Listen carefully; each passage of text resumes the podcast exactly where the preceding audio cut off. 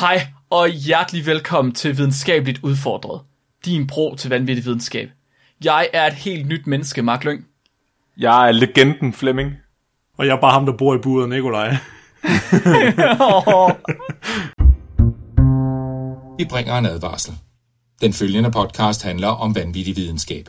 Al forskningen, der præsenteres, er 100% ægte og udført af professionelle. Mark og Flemming står ikke til ansvar for eventuelle misforståelser, men minder jeg om, at de altid har ret. Husk at være dumme.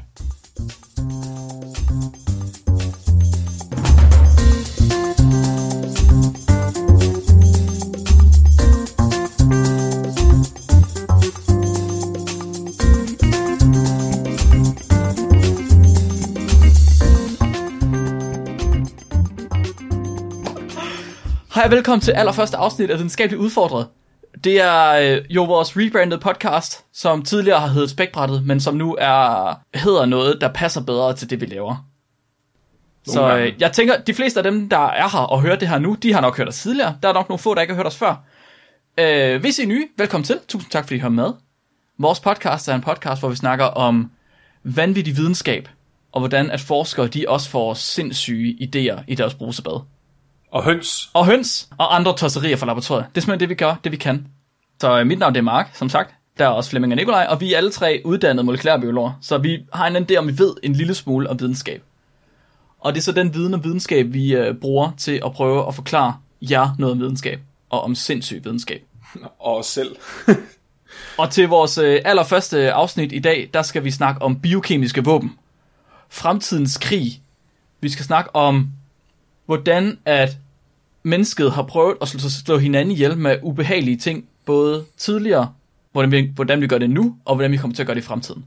Det var en, øh, en idé, jeg fik, fordi det blev obligatorisk på kandidatuddannelsen i biokemi, at du skulle have sådan en, øh, en, en talk fra en person fra forsvaret, En talk. så, ja, som kom ind og fortalte os, at de der mega sygdomsfremkaldende bakterier, vi står og arbejder med, de er faktisk farlige. og så tænkte vi, hold da op. Og, og den der talk gik basically ud på, det I laver, det er farligt. Fy for pyffer, og så, øh, så, og så, så afsluttede hun med, efter at have- fortalt os en masse ting, vi godt vidste, så sagde hun lige, at vi skulle holde øje med, om der var nogle af vores kollegaer eller medstuderende, der opførte sig mærkeligt. og så der kunne jeg godt lige mærke, at jeg tænkte, du har tydeligvis ikke været på universitetet så længe. Det, jeg har ikke mødt nogen, der ikke opfører sig mærkeligt, som er det andet. Uh, så skal, Jeg er mega paranoid nu. Jeg tror alle sammen vil slå mig ihjel med polio eller et eller andet, fordi jeg de opfører til, sig som jeg de skulle til at sige, du skulle bare have svaret sådan flabet tilbage, når de sagde, og de bakterier arbejder med, de er farlige. Så skulle du sagt, ja, og det, og det gevær, I bruger i hæren, det kan slå folk ihjel. Så kunne du bare sagt tilbage. Til gengæld smager det godt. Det er også sindssygt, fordi det er fandme ofte, at man hører til en eller anden julefrokost, at der er en eller anden, der sidder og siger, Nå jamen, jeg har jo også øh, etik til at ligge ind i fryseren. Den har kun slået 40 millioner børn ihjel. Hvorfor har du den til at ligge i fryseren? Vil du godt lade være med det? Det er et samlerobjekt. Er det ligesom på, altså for nogle af de der mikrobiologer, der er øh, sygdomsomkaldende bakterier bare ligesom Pokémoner. ja, Ja. ja. Hvor mange, de bytter jo også med hinanden nogle gange. ja, det er ikke engang løgn. Og de, ud, det og, de, og de udvikler sig også. Og der er ikke engang rigtig meget kontrol med, hvordan de sender dem til hinanden. Altså nogle gange så er det bare sådan med posten.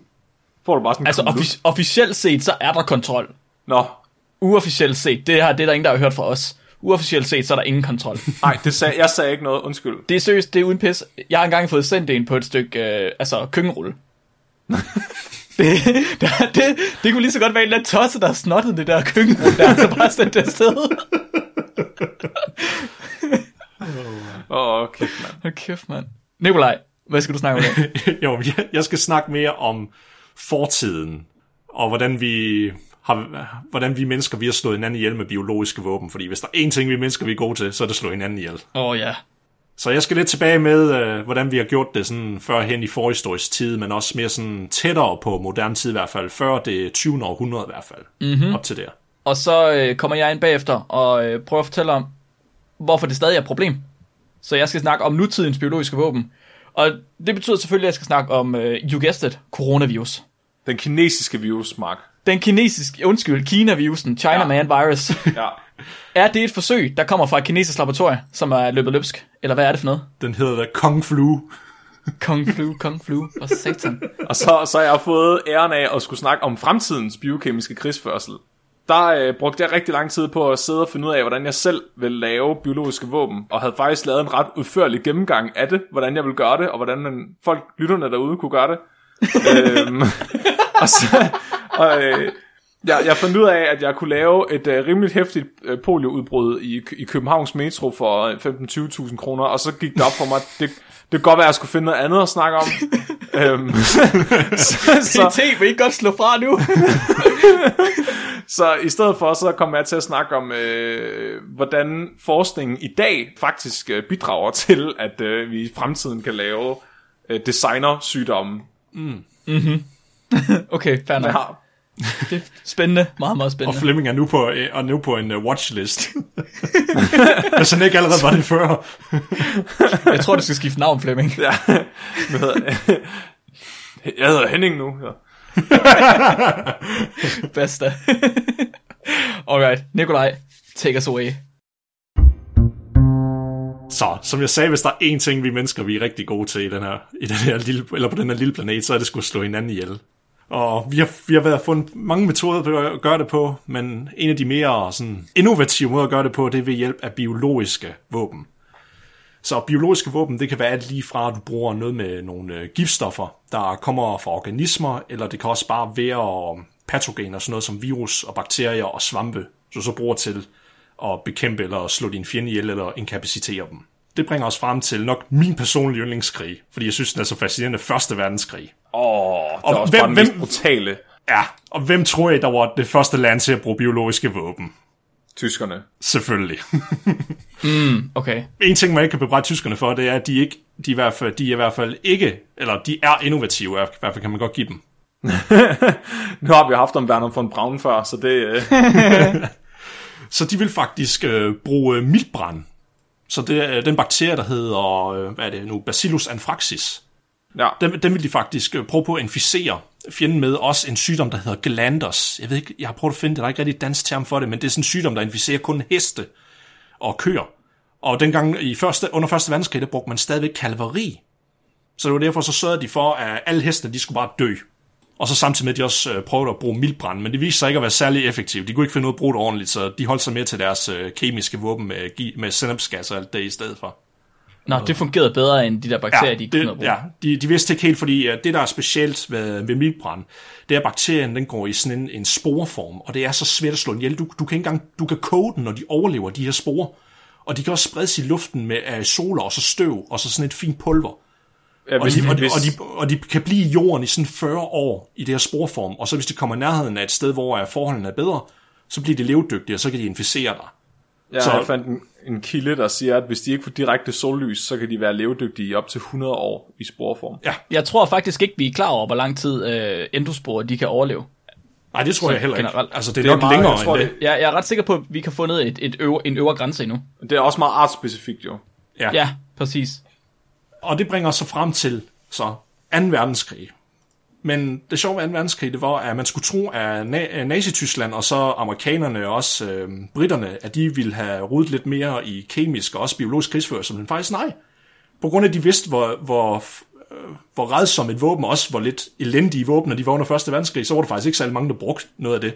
Hitler havde faktisk sørget for at, så, at sige, at de skulle ikke forske i biologiske våben eller kemiske våben. Han ville faktisk ikke bruge det. Nå, han var faktisk bare good guy, altså det... Ja, men folk de, folk, folk de mistænker nok det, er, fordi han selv var, han var jo udstationeret under 1. verdenskrig, så han har måske selv øh, prøvet at mærke, hvordan det var at få sennepsgas.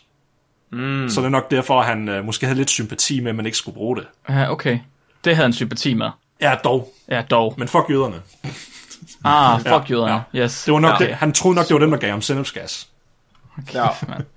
Men, der var, men desværre så var der et land, som der virkelig gik meget op i biologisk krigsførelse på det tidspunkt, her, og det var Japan.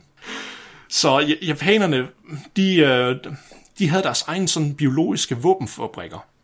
Øh, og de var så udstationeret over i Kina, for det var der, hvor de invaderede hen. De ville invadere op øh, gennem øh, Kina, og så stille og roligt ind til Rusland. Og de her forskningsenheder, den primære enhed, den er, det er hvis folk de vil slå op og vide mere om det, så hedder det Unit 731.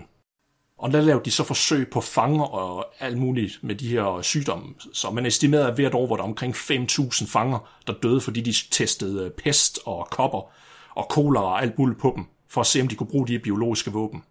Det, det var virkelig, altså hvis man synes, at sådan noget som Auschwitz og Dr. Mengele, det var slemt, så det vand ved siden af nogle af de shit her, de lavede i de her øh, forskningscentre. Men, men det fører så til, at de faktisk brugte nogle af de våben herude i feltet. De, øh, det var landet med, at de forgiftede 1000 øh, brønde i ki, kinesiske landsbyer for at studere kolera og tyfus øh, udbrud, for eksempel. Og så ville de også øh, de ville tage pest med nu lopper, der var inficeret med pest, og så, og så sprøjte dem ud over byerne, der var der også under den civilbefolkning, og så rismarkerne. Og, det, og, det, og, og stadigvæk lang tid efter, de havde øh, overgivet sig til amerikanerne, så var der stadigvæk epidemi rundt omkring det i Kina, hvor det er et land med mindst 30.000 mennesker, der døde sådan i øh, 1947. Derfor er der tit et loppemarked i Kina. Mm. Nå, undskyld. Men desværre så, så det her det har ikke en lykkelig slutning, fordi selvfølgelig, når krigen der var overstået, så var der mange af dem, de blev ikke sat i retten for at, få, eller for at begå forbrydelser mod mennesket. Mange af dem, de blev hijacket af, under Operation Papirklip, fordi forskere, de havde værdifuld viden jo, så både amerikanerne og russerne, de hijackede mange af de forskere her, så de stod afsend til ansvar for det, de havde gjort. Er det mm. ligesom Werner von Braun? Ja, lige præcis. For meget af deres viden, det var uundværligt. Altså, hvor tit er det lige, du kan sige, du har lavet medicinske forsøg på sådan 5.000 mennesker. Der er også meget af den viden, vi har i dag om, hvad menneskekroppen kan, kan udstå. Ja. At det kommer over fra 2. verdenskrig, altså. Men det bringer os så til efter på den anden side af en verdenskrig, og det er det her, jeg mere vil fokusere på. Det er det kremt eller creme, det jeg har med i dag, for det no. er virkelig crazy, det her. Nu skal vi til de store big bad guys, eller de store supermagter mellem USA og Sovjetunionen. Så efter 2. verdenskrig, når de har fået alle de her forskere fra de her forske- forskellige steder med øh, biologisk krigsførsel, så sjovt nok, amerikanerne, de gik stille og roligt i gang der med gennem 40'erne og så op til øh, 70'erne. Men de havde ikke så meget succes med det. De testede meget igen som mildbrand. Den er den mest populære faktisk, at prøve at studere som biologisk våben. Igen, fordi du kan få den i sporform, så kan du lave den til et pulver, og så kan du faktisk fra et fly, der kan du smide ud i små bomber, der kaster sådan en støvsky over en by. Det er sjovt, hvor, det er sjovt, hvorfor mildbrand den bliver øh, kategoriseret som så godt ved våben. Jamen, jeg, jeg, jamen, jeg tror, det, det har noget at gøre med, med, at den kan overleve i den tilstand, ja. så det er nemt at få den hen til øh, dit øh, mål. Men ja, okay, men den kan bare ikke, den kan ikke, øhm, den kan jo ikke inficere men, menneske til menneske. Nej, nej, lige præcis, men, men jeg tror også, det er det, der er fordelen ved den, fordi så ved de, når de rykker en bagefter, så skal de ikke være bange, du ved. Okay, så den er ligesom... Ja. ja, okay, på den måde. Fordi, og så fordi, spreder det sig heller ikke ud over landegrænserne. Nej, det er også rigtigt. Nej, for en, en af de andre populære sygdomme, den her Ausen hørt om, det hedder Tulimary. Tulimaria. Ja, jeg, har også lige, jeg har også lige fundet den i dag. Ja, det, det, det hedder harpest på dansk. Nå. Aha. Den var meget populær også at forske i, og det var fordi, den var ikke særlig dødelig, men den inkapaciterede dem, der blev inficeret, så du fik det virkelig dårligt. Men mm-hmm. du døde ikke nødvendigvis af den. Og det var også mm. interessant, fordi den, den, den kunne også, ligesom øh, mildbrand, den kunne også laves øh, til en sporform, og så sådan et fint pulver, du kunne sprede ud. Så den øh, gik amerikanerne faktisk mere op i at bruge i stedet for, som et våben, fordi den ikke var dødelig. Så i det mindste, der var, ja, så i det mindste var de ikke lige så crazy som andre måske. Det er ret sejt, fordi mange, mange af de ting, der er øh, fordele ved, altså, ved at bruge bacillus som et våben, det er også det, der gør dem til fordel ved at bruge dem i industrien. Altså ja. det, jeg forsker i. Ja, og, og det er det, der er sådan lidt sjovt med, er faktisk det, som vi forsker i, selvom det bliver brugt for menneskets bedste, så meget af det, det kan ja. blive brugt til rigtig ondskabsfulde ting. Ja, det er ret spøjst. Det er også en tråd, jeg fortsætter i det der. okay, fair nok. dum, dum, dum. Oh shit. Så amerikanerne, de forskede i det, og selvfølgelig, de skulle jo også lave deres eget sådan uh, weaponized uh, strain af, af kopper jo. Så de lavede en dødeligere form for kopper. Men så går vi så ind der i 60'erne i Vietnamkrigen, og der er ikke særlig mange, der bakker op om den amerikanske regering. Øh, de amerikanske borgere, de kan virkelig ikke lide regeringen, og de vil gerne have, at vi skal ud af Vietnam. Det er noget værd lort, det er. Så Nixon, han trækker stikket for deres biologiske våbensprogram, det er lige i starten af 70'erne, og så destruerede de stort set næsten alt, hvad de havde, og de har så ikke forsket så meget videre i det, af hvad vi ved, i hvert fald. Siger de. Var det ikke godt der, de brugte det der Agent Orange til at dræbe junglen? Jo, jamen de, de begyndte faktisk at forske i, at i stedet for skulle de bruge øh, bakterier eller viruser, der kunne ødelægge afgrøder. Så sådan en mm, ekstrem ja. form for biologisk øh, herbicide, for eksempel. Og det er jo det, der mundte ud i Agent Orange, som der så havde nogle bivirkninger, de ikke havde regnet med. Eller, ja, ja, de vidste, Nej, jeg skulle lige sige det. Ja, de vidste det godt, men de var lidt ligeglade. Lad os sige det sådan.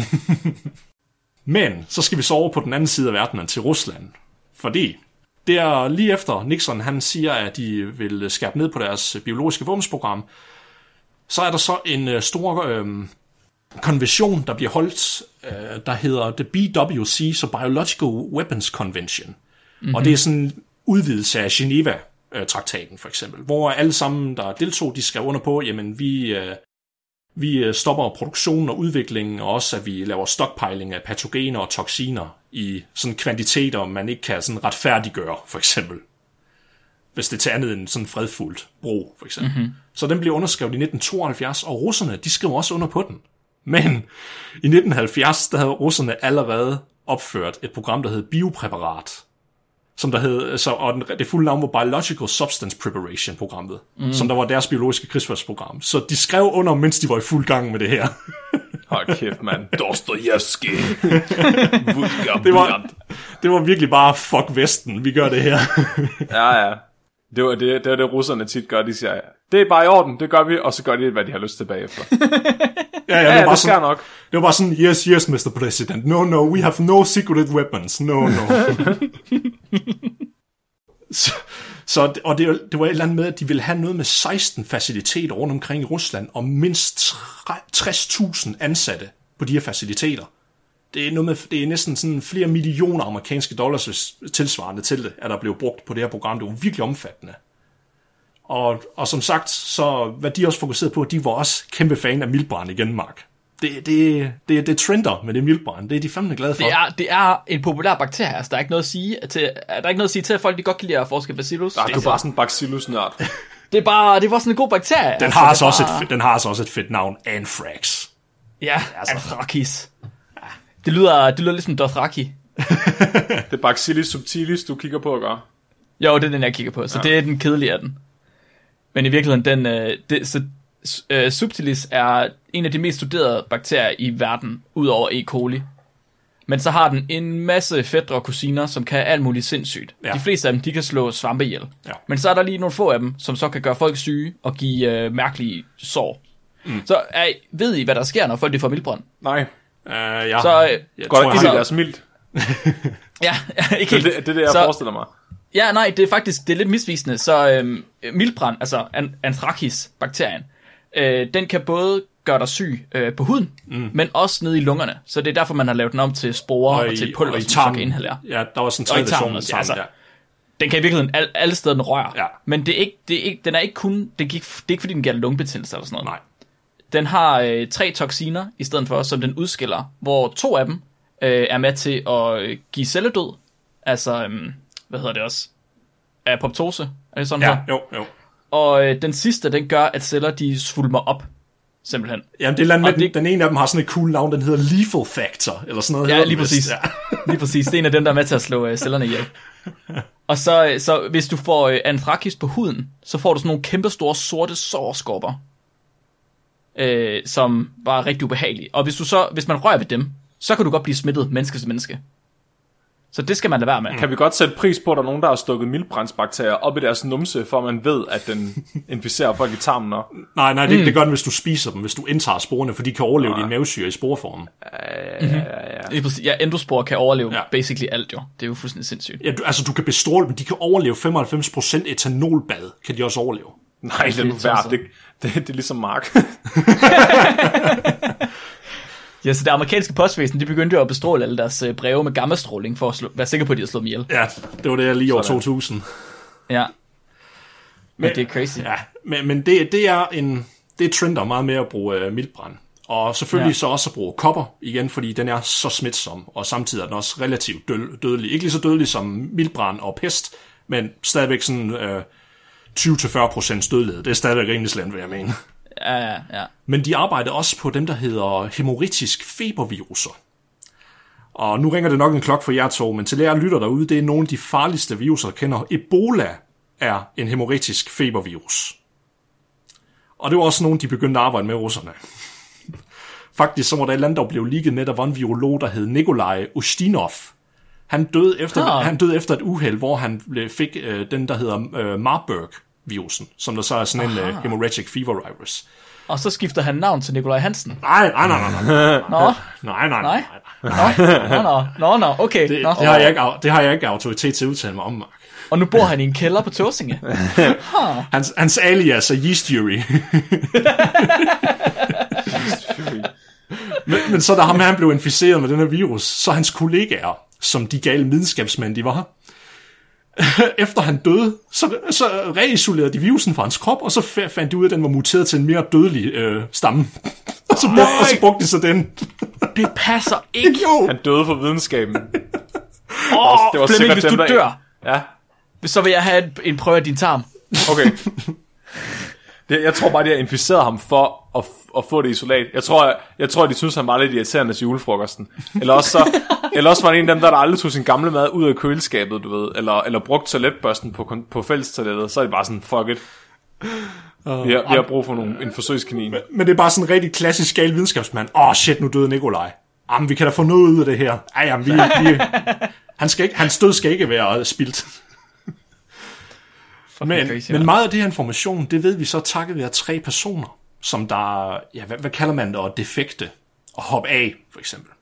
Ja. Så der var Des- nogle desertere. topforskere. Ja, deserterer, ja. Der var nogle topforskere, der hoppede øh, af det her forskningsprogram over i Sovjetunionen. Og den første, der kom, det var i 1989, en, der hed Dr.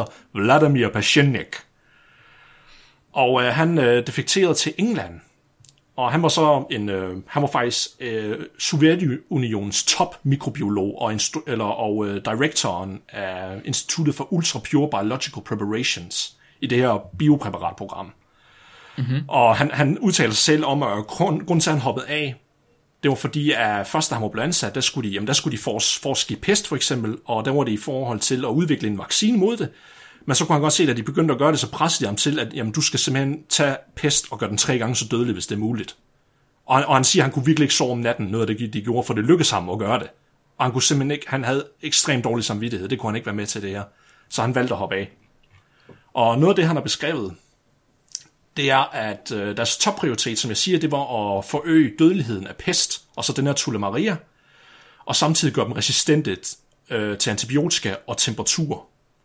Og det gjorde de så ved at introdu- introducere øh, plasmider, som der så har resistensgener. Det er så, ja, Flemming, hvad er plasmider? Hvis du... Det er sådan nogle små bumser med DNA i. ja. Så, så de her plasmider, de havde så gener, der kodet for resistens, for eksempel mod, ja, ja penicillin for eksempel, eller lignende. Og de har størret for, at det var alle antibiotika, som den vestlige verden, de kendte og blev brugt. Så multiresistent pest var hans øh, mål, og det lykkedes ham, og også at gøre den sådan tre gange så dødelig. Fedt, mand. Og de, og de, og de dør... Så, Så det skal jeg have. har du haft en god dag på arbejde, skat? Ja. Jeg bare arbejder bare på jordens undergang.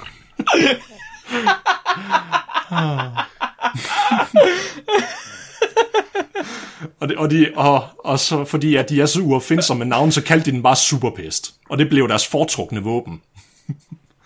så de, og de sørger for, at det er lidt ligesom, den laver ikke sporepest som sådan, men de kunne sørge for, at de oprenser den i sådan nogle øh, pulverform, sådan tørret pulverform.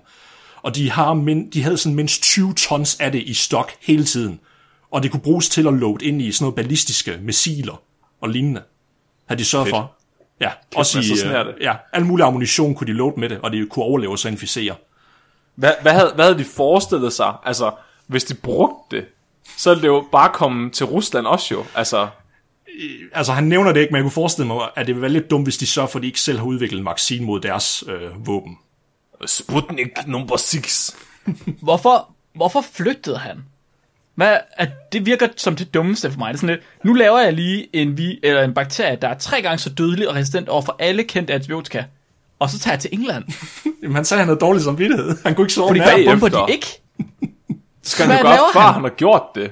Præcis. Hvad, hvad, altså, han var, var, han, var han ikke klar over, at de ville give ham specialty, eller hvad? At de ville komme efter ham med superpest.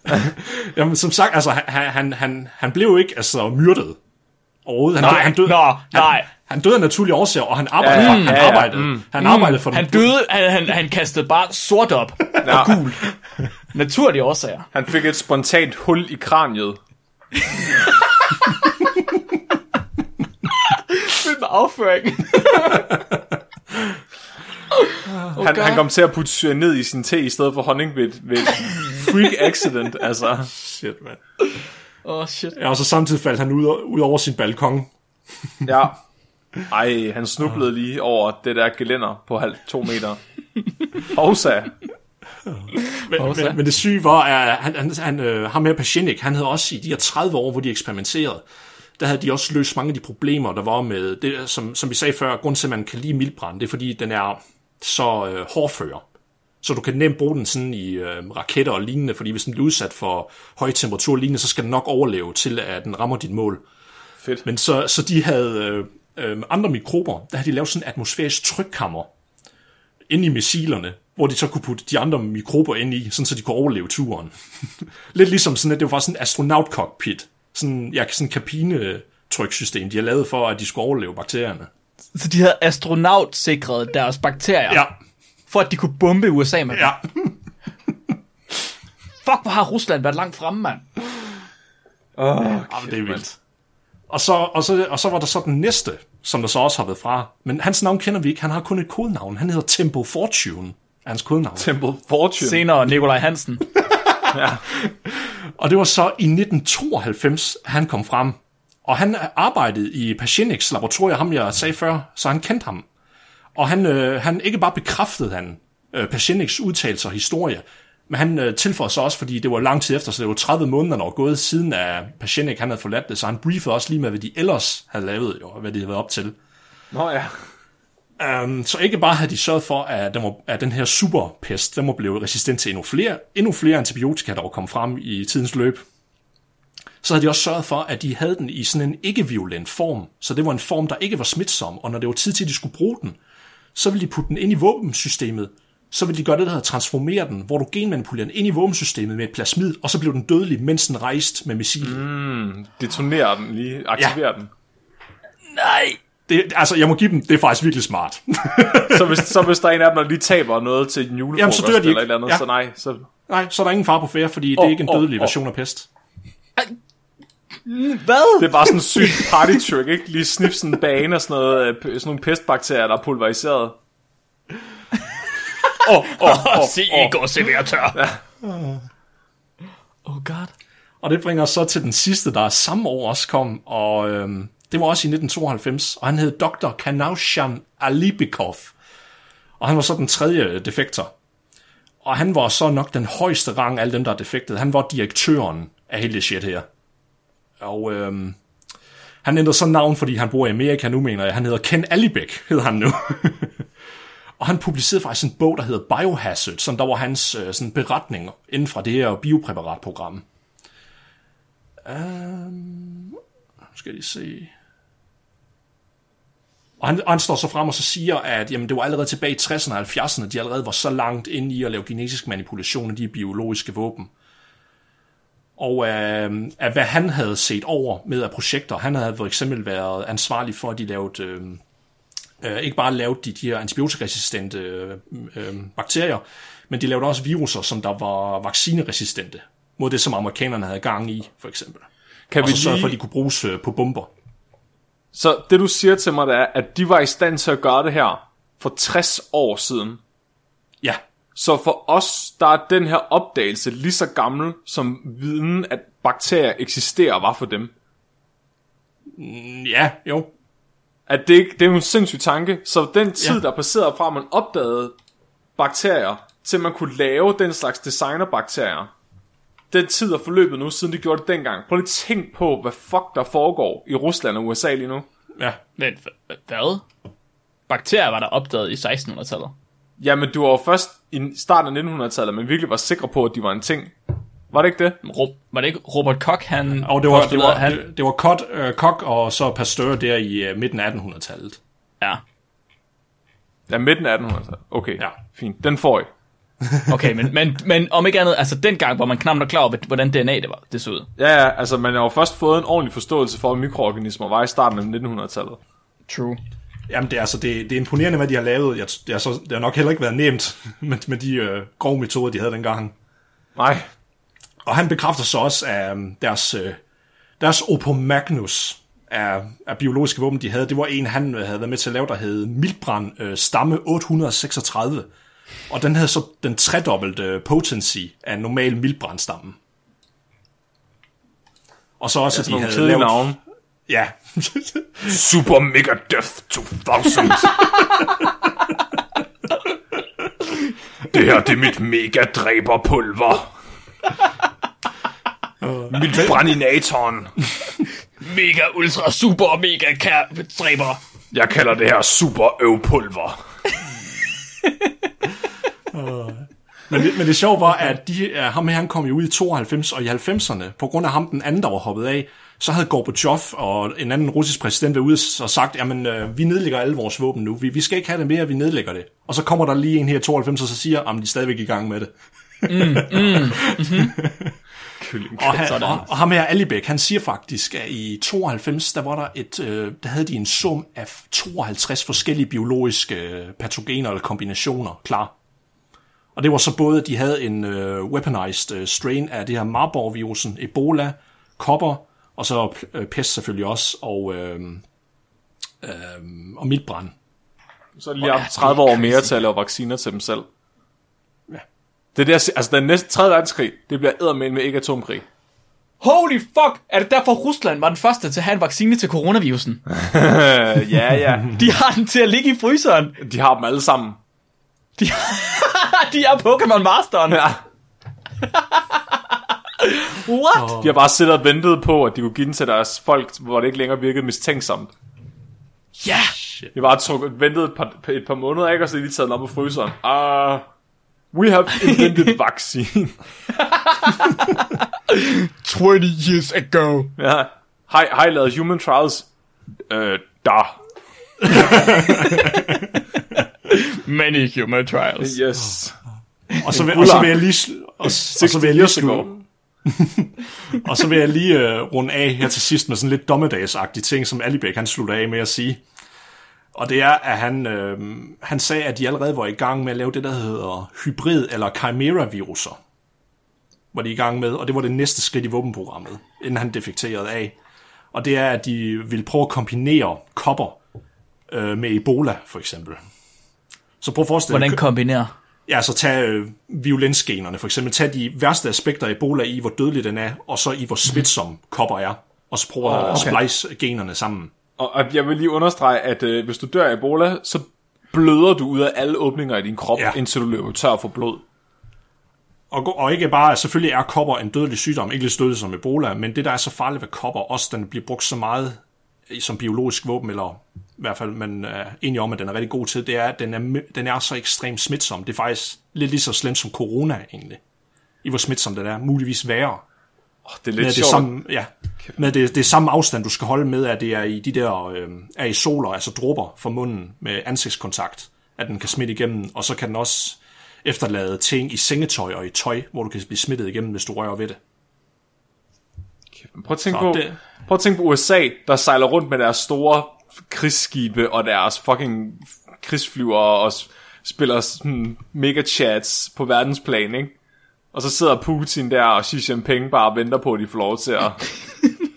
og, og få det til at sne med dødspulver, altså... USA, the biggest chat. Ja, det, det er sådan ligesom, USA, det er jo fandme svare til at løbe ind i krig nu med sådan en stor flintesten. og bare tror man er den sygeste hulemand, ikke? Og så kommer de andre bare med, med fucking laserpistoler. USA er seriøst den der, den der fodboldspiller, der mobbede nørderne i øh, folkeskolen. og så nu nørderne bare vokset op og har lavet mega ultra super dødelig virus. Nå, nå, nå, ved, det sjove er, hvad, hvad, ved hvad Nixon, hvad han kaldte øh, biologiske våben. Nej, Han kaldte det fattig, fattigmands atomvåben. Nej, ups. Hvad? jo, nej, nej, men grund til, ikke, ikke fordi det var et lamt masseødelæggelsesvåben, men fordi at det var meget billigere, og fordi det er svært at regulere. Fordi øh, miltbrand for eksempel, den lever ude i jorden. Du kan Ja, bare gå ud ja, og selv og gå den, og det, er ja. derfor, og det er derfor, han kaldte det fattigmands, fordi uh, det var meget nemmere for en normal person at få adgang til de her masseødelæggelsesvåben end uran, som der er så højt reguleret. Men altså, atomer er jo også jorden, ikke? Altså, det,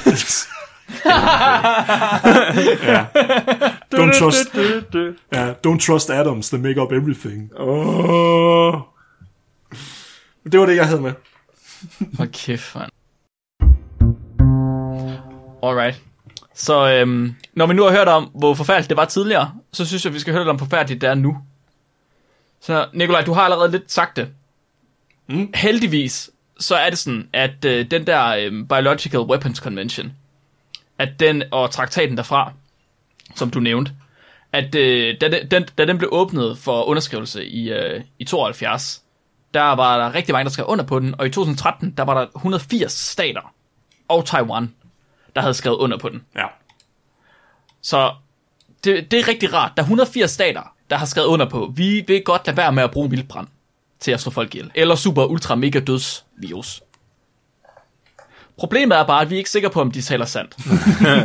Nej, det kunne vi se Vi, med vi russerne. ved jo. faktisk ikke, hvad der foregår. Vi er nødt til at få en bedre standard, end at skrive under på en kontrakt. Jeg synes, de skal lave pinky swear. de skal lige den der, lige gang lillefingeren der, bare for at være helt sikker. ja, ja, ja. Vi kan, så kan vi opfinde den, den nye officielle måde at være øh, at pinkeswear på.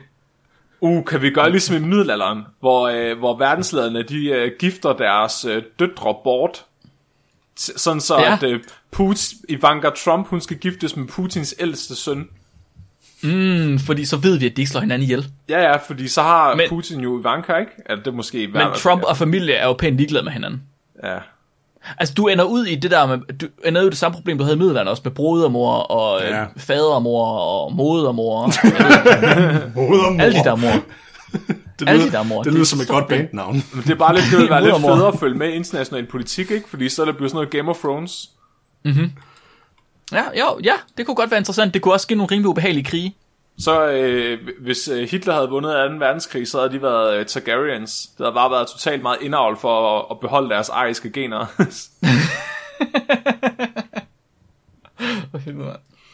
Okay, så jeg havde egentlig tænkt, at jeg ville snakke en lille smule om øh, mildbrand, men det har vi allerede gjort, så det synes jeg faktisk, at vi bare skal hoppe lige så lidt elegant henover.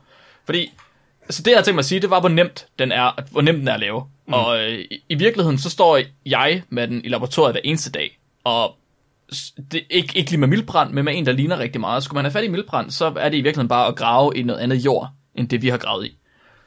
Og så kan man lave den ude i sit skur. Så nemt er det egentlig at få mildbrand. Men jeg synes, det var lidt mere interessant øh, at kigge i eventuelt et nyt våben, der skulle være kommet op i vores nutid, og som ikke har været brugt tidligere. Så derfor tænkte jeg, øh, der blev snakket lidt om, for et par måneder siden, et halvt år siden, er corona et, øh, et biovåben? Øhm, det er det jo ikke. Det, det tror jeg, vi skal, det skal vi blive enige om med det samme. Jeg skal, lige, jeg skal lige hen og i min sølvpapirsat, Mark. Ja, lad os, lad os lægge konspirationsteorien ned med det samme. Det, det er ikke et biovåben. Det er ikke et forsøg på at slå nogen ihjel. Så i midten af august, der øh, åbnede Wuhans biologiske institut, de åbnede op for, at øh, journalister og forskere, de kunne komme ind og besøge dem. Øh, og det gjorde de i et forsøg på at debunke de der konspirationsteorier. Problemet var bare, at på det tidspunkt, der havde, øh, der havde Mr. Donald J. Trump, vores tidligere præsident, Han er stadig præsident, Mark. de, har ikke, de har ikke fået mod det hvide hus endnu. Nej, okay, den 14. januar, der går ikke langt, der er ni dage for det her Mark, der, der er jo valgsvindel jo. Altså, Ja, det er der også. Ja. Det er der, det kan jeg godt se. Han havde allerede lagt en whistleblower. Han havde sagt, det her det er Kong Flu. Det er Kina, der prøver at være imod mig. Hvad havde de gjort ved ham? Hvad havde de gjort, hvad havde de gjort ved ham? Jeg forstår det ikke. Havde, havde de, ville de ikke lege bold med ham? Blev han valgt til sidst til basketball, eller hvad? Han sad ved siden af det øh, en kineser i skolen. Og 20. januar for jeg ved. og Mark, du ved det er slemt, når de vælger Kim Jong-un frem for, for Trump, så var det Trump, der ville være sidste sted for Kim. Ja, det er fandme imponerende, mand. Nå, men han, han synes i hvert fald, altså han synes, Kina skulle have skylden for det her. Og det er der rigtig mange, der har fulgt op på, så det, jeg tror alle, stadig, at folk de har en idé om, at uh, corona er muligvis et biovåben, hvilket er fuldstændig sindssygt. Altså fuldstændig sindssygt. Men I skal ikke bare tage mine ord for det. Lad os uh, gå igennem, hvorfor at corona ikke er et særlig godt biovåben. Hmm. Så russerne, da de lavede deres uh, super ultra døds megaviruser, der opfandt de et scoringssystem, til at vurdere, hvor, go- hvor godt et våben en patogen organisme er. Mm. Så de har nogle parametre, nogle faktorer. Det er ligesom at score noget på, øh, ikke på spekometeret, det det kommer til at hedde. Det er ligesom at score noget der. De har nogle faktorer, som de siger, ah, den her, den skal have en 10'er i det her, og så skal den have en 8'er i det her, og så skal den have en 5'er i det her. Og så finder de ud af, om det er et godt våben eller ej. Så de laver sådan en tierlist. Hvad for nogle sygdomme, der er S-tier for biologisk Ja, våben? ja, ja, ja, basically. Og så har de nogle ting, de ligesom vurderer det på. Og øh, der er jo, derude, der er der jo masser, millioner, tusindvis af, af organismer og patogener, som inficerer mennesker og dyr og planter og jeg ved ikke hvad. Men de fleste af dem er ikke særlig gode våben. Fordi så det vi har fået at vide på de kurser, Flemming han snakkede om, det er, at før at de organismer, vi arbejder med, de bliver gode våben, så skal de, øh, altså, weaponizes, våbeniseres. Vi skal kæles lidt med. De skal kæles lidt med, ja. de skal simpelthen gøres bedre. Så en af de ting, man kunne gøre med sådan en som mildbrand for eksempel, det er jo at sørge for, at den øh, smitter andre, end bare lige den, der rammer Ja. noget af den stil. En af de ting, man kunne gøre med corona, det er, at man kunne gøre den mere dødelig for eksempel. Ja, det, det, Det vil være weaponize. 2021, Ja, folkens. Kom så. Ja. Let's make it happen. Ja, fordi der er jo penge til al coronaforskning. Så CDC, uh, Center for Disease Control i USA, de siger, at de højeste uh, faretrusler, der er, de hedder kategori A. Ja. Og sygdomme, der er i den her kategori, de kan virkelig gøre noget skade. Altså, de er voldsomme. Det er mildbrand, og det er kopper, og det er pest, der er gjort våbenagtige. Mm. Fordi sygdommene i sig selv er ikke nødvendigvis gode våben. Man skal lige have gjort lidt ekstra ved dem først. Så, vi skal have scoret coronavirus på russernes scoringssystem. Så jeg sidder her, og jeg har lidt forskellige øh, 1, 2, 3, 4, 5, 6, 7, 8 parametre, kan jeg se. Hold da op. Så øh, lad os bare gå dem igennem, og så synes jeg, at vi lige kan, vi kan komme med vores eget indspark, og så kan jeg fortælle jer, hvad øh, en, hvad kalder man det, øh, biologisk våbenekspert fra USA, Mark Kortepeter hedder han, hvad han siger. Peter. Så det første parameter, det er, at der, det skal være nemt at kunne komme til sin sygdom. Simpelthen. Easy to access. Er det nemt at få fat i den? Er det nemt at komme til den? Og øh, hvad, hvad siger I gutter derude? Hvad synes I? Er coronavirus, er det nemt at komme til? Ah, det vil jeg mene. Er det i hvert fald blevet nemmere på det sidste, kan man sige. Nå, ja, hvad så? Jeg tænker bare, der er så mange, der har den nu. Ja, Ja, præcis. det er også det, er også det jeg Ja. tænker. Jeg tænker, Nikolaj, du har fat i rimelig meget af den. Jeg skulle sige, jeg, skal, jeg, jeg kunne bare lige smutte en tur på mit arbejde og lige, ja, og lige tage noget. Sidder vi, sidder vi lige nu og planlægger, hvordan vi gør det her selv, eller hvad, hvad er det, vi er i gang med? Ah, nej, Flemming, det må man ikke. Det må man ikke. Så kommer PT efter os. Nå, Det må man ikke.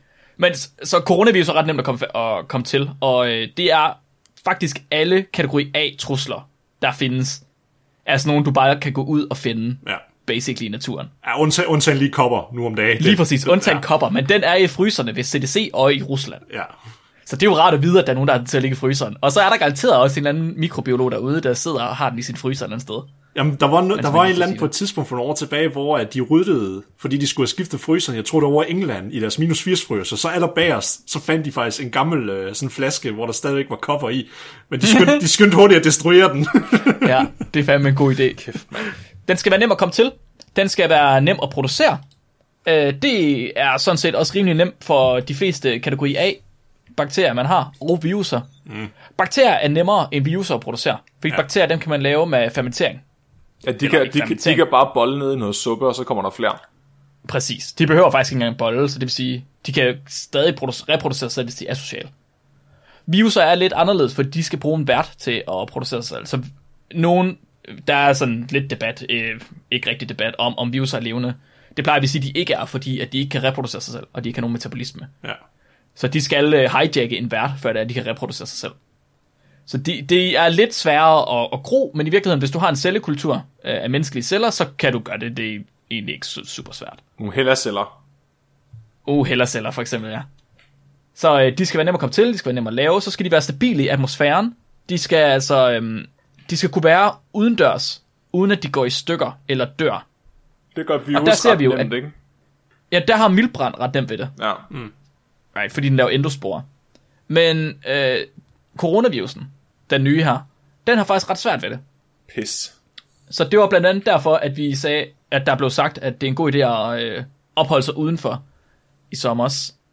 Det er fordi, at coronavirusen i virkeligheden har ret svært ved at altså overleve på overfladen, specielt hvis der er sollys til stede, eller hvis det er en tør overflade. ja.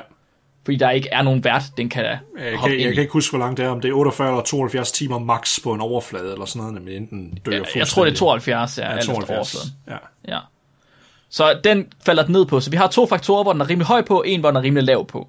Og så er den næste, det er, at det, det skal, øhm, der skal kun et lille antal til, for at sprede sygdommen.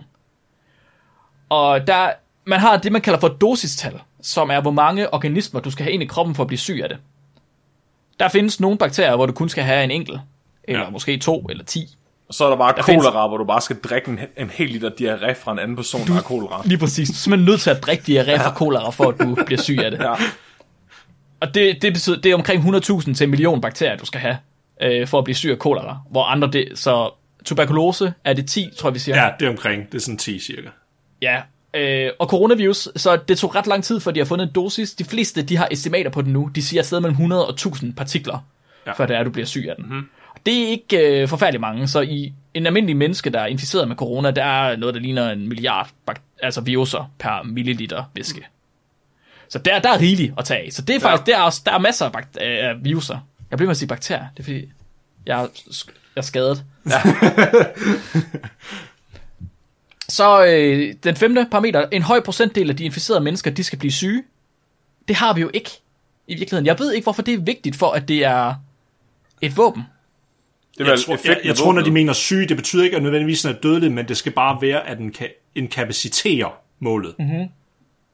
Tror jeg, det nok er det, de mener. Det er jo- Fordi det- ellers, altså- ellers så er det jo ikke et våben, du har jo, hvis, hvis folk de ikke lider noget overhovedet med det jo, så er det ikke et våben. Det vil være ligesom at have en pistol, hvor der bare kommer et flag ud, og der står bang. Ja, præcis. Nå ja, men hvis du så kan blive stresset af det der, øh, du ved, af forskrækkelsen, Flemming. Ja, det er selvfølgelig rigtigt. Men hvis du ikke ved, du har det, Så skal, Nej, Nej, det er du, så rigtigt. skal du håbe, at, øh, at, al, at din modstander har kardiovaskulære problemer og falder om af et slagtilfælde ved chokket. ja. Jeg, jeg kan fortælle, at Mark Kortepeter, han siger, at øh, så han har ligesom set, at omkring op til 40% eller sådan noget i den stil, de er asymptomatiske og har en asymptomatisk infektion. Og ikke nok med det, så individer, der er 18-24, hvilket er størstedelen af verdens herrer, de øh, ser også ud som om, de ikke rigtig får, får sygdom af det. Hmm. Så det er en ret dårlig virus at bruge til krig. ja. Hvis ikke du kan gøre den anden, øh, det, du ved, modstanderens her syg af den, så kan det ikke rigtig mening at bruge den. Men Så det er måske smart nok, du kan gøre alle de gamle mennesker syge, men Ja, det er ja, jo ligesom men, ikke dem, der er i krig. men Mark, hvad nu hvis det var, at kineserne de har spredt den for at destabilisere den vestlige økonomi og for at vælte Trump til det næste valg? Nå ja, det er den næste. The threat of use can cause panic. Det, det synes jeg, vi har set. Det var den, det var den pænt god til. Det, der, der får den sgu høj score. Der synes jeg, den skal have 10 ud af 10. Skal den ikke det? Altså, hvor var alt toiletpapiret henne? Jeg siger det bare. Hvor var alt toiletpapiret henne? Hvad skete der? Ja. Ja. øh, og så skal den være, den skal være øhm, altså infektiøs. Den skal ligesom kunne smittes ret nemt. Og det kan den jo også. Det har vi ligesom set. Den bliver jo, den bliver jo smittet relativt nemt, og det er jo trods alt derfor, vi har en pandemi. Mm. Og den aller sidste parameter, som jeg måske synes er den mest interessante, og måske grunden til, at jeg vil sige, at det ikke er et biovåben, det er, at brugerne af våbnet skal kunne beskytte sig selv. Ja. Der gik noget tid, før der var en vaccine ude, og det var alle lande i hele verden, der blev syge af den. Jeg synes, det er dumt at bruge et våben, som man selv bliver syg af. Er det kun mig? Øhm, ja. Nej. Da- Jo. Nej. Du er enig? Ja. Ja. Måske tænkte de bare, at Wuhan kunne tage en for holdet, du ved. Måske. Det var Måske- for at lave et, et, et cover-up, Mark. Men hvorfor er det, vi Nå. t- altså, hvis det nu er et biologisk våben, mm-hmm. vil det så ikke give mening, hvis det nu for eksempel var Nordkorea eller Rusland der, Rusland, der havde lavet den, at de så slipper den fri i Kina? Ja. Altså, så vi behøver ikke antage, at det er kineserne, der måske har lavet den, Hvis- altså, hvis vi leger, den er fabrikeret, hvilket jeg ikke tror, den er. Nej, jeg er fuldstændig enig. Og nu ser du også russerne, som vi lige fandt ud af lige før, de havde jo også vaccinen tidligere end alle andre. Ja. Så altså, Testet på frivillige, siger jeg. på frivillige. Så jeg synes på de her otte parametre her, det er som om, at coronavirus faktisk scorer rimelig højt. Det synes jeg er lidt ubehageligt. Ej, jeg vil, sige, Så- jeg vil så sige, hvis, det kunne godt, hvis det er den, lad os nu sige, at den var designet, ikke? Så synes jeg godt, man godt kunne have tunet den lidt mere op. Ja, det vil jeg også sige, Ja. hvis at Ja. man for 60 år siden havde Super Mega Pest 9000, som var resistent over for alt antibiotika og var tre gange så dødelig som almindelig pest. Mm. Så, så, så- så, så er Jeg skulle, coronavirus sige, jeg rimelig skulle til at tam. sige, du, ja, bare, lige, bare lige gør den måske lige uh, lidt mere smitsom, og gør den luftborgen. Så har vi en god, så har vi en god en der. Lidt mere smitsom og luftborgen, så vil ja. den være god. Ja, altså så, som jeg ser det, så den er nem at fatte i, den er nem at lave. Det, der skal ikke særlig mange til, for at blive syg af den. Der er ret mange mennesker. Øh, nej, sorry. Øh, den, den skaber panik, mm. og øh, folk kan også beskytte sig selv mod den, hvilket er et problem, og den er smitsom. Det scorer alt sammen lidt som om, at det godt kunne være et biovåben. Jeg kommer også lidt til at tænke på, hvis de godt New Zealand, de har været tæt på at udrydde den to gange. Nej. Som i, at de kun havde et enkelt tilfælde Nå. i en lang periode. Der var Henning, der var på charterferie, der bare ødelagde det hele. Det tror jeg. jeg. Jeg har sådan lidt en idé om hende der, den neozelandske premierminister, som også fik Natures pris for at være en af 2020's vigtigste videnskabsfolk. Jeg tror måske, at hun... Jeg tror ikke, hun er helt i po- posen. jeg ved ikke, hvad I siger. Jeg tror, at New Zealand, de, øh, de har gang i noget. Altså, øh, kan jeg godt forestille mig. hvad med, at vi sendte alle dem med corona til Bornholm eller Ærø eller sådan noget? Ja, hvorfor? Fordi så, så, kunne vi, så, så kunne de være der, indtil vaccinen kom, og så kunne resten af befolkningen ikke blive smittet af dem. Jeg, jeg tror, at det er det, man har prøvet på, siden det startede. Og sende dem til Bornholm. Nej, men altså, du ved, og øh, kan, putte dem i karantæne. Nå ja, Det er som om, hver gang man prøver, at så kommer der bare nye alligevel. De dukker bare op ud af der ingenting. vil altid være nogle gymnasieelever, der ikke fatter. Tror du ikke i virkeligheden, det er russerne, der render rundt og stikker folk med deres paraplyer? Jo. det, er der, det er derfor, de snakker russisk nede i Netto nu. Nå, for helvede. ja. Okay, så på de her øh, første otte parametre, der er det som om, at det godt kunne være et biovåben. Det synes jeg er lidt ubehageligt. Så heldigvis så fandt jeg nogle flere parametre, som man også skal kigge på. Fordi det, det er jo... Så det er ikke et, et, et, et våben. Altså det er jo... Det synes jeg lige, vi skal blive enige om. Det er det ikke. Nej. Det er Flemming, det er det ikke. Nej, nej, nej, jeg, jeg tror heller ikke, det er et våben. Ja, vel? Nej, altså hvis det havde været, hvis det havde været et, et rigtigt biokemisk våben, der var blevet sluppet fri, så, så havde vi ikke haft tid til at lave en vaccine. Nej, det tror jeg, du har ret i. Altså det, tror, du har fuldstændig det, ret. øh, nej. Det er heldigvis ikke det eneste, vi skal kigge på. Der skal ret meget til, for det er, at man kategoriserer noget som biovåben. Ja. Der skal faktisk så meget til, at ham der, Mark Kortepeter, som jeg snakker om før, øh, ham og hans kolleger, de testede et scoringssystem, der er blevet lavet af nogle andre videnskabsfolk. Der er blevet lavet mange af de her scoringssystemer til at finde ud af, om en, et biovåben er et biovåben eller ej. Og så testede de fire kendte biovåben øh, anvendelser. Og to, hvor man vidste, at det bare var et, et udbrud, et helt almindeligt naturligt udbrud. Og det var kun en af dem, som de scorede som biovåben på den her nye scoringsmetode. Så de fleste scoringsmetoder, de er faktisk ret dårlige til at finde biovåben. De finder det som naturlige ting i stedet for. Hvad, hvad var den ene? Det var uh, Anthrax-brevene fra 2001. Okay. Ja. Ja, så den, den var de ret sikre på, at det var det. Jeg tror måske, fordi det kom i breve, og det giver ikke rigtig mening, at det skulle være naturligt.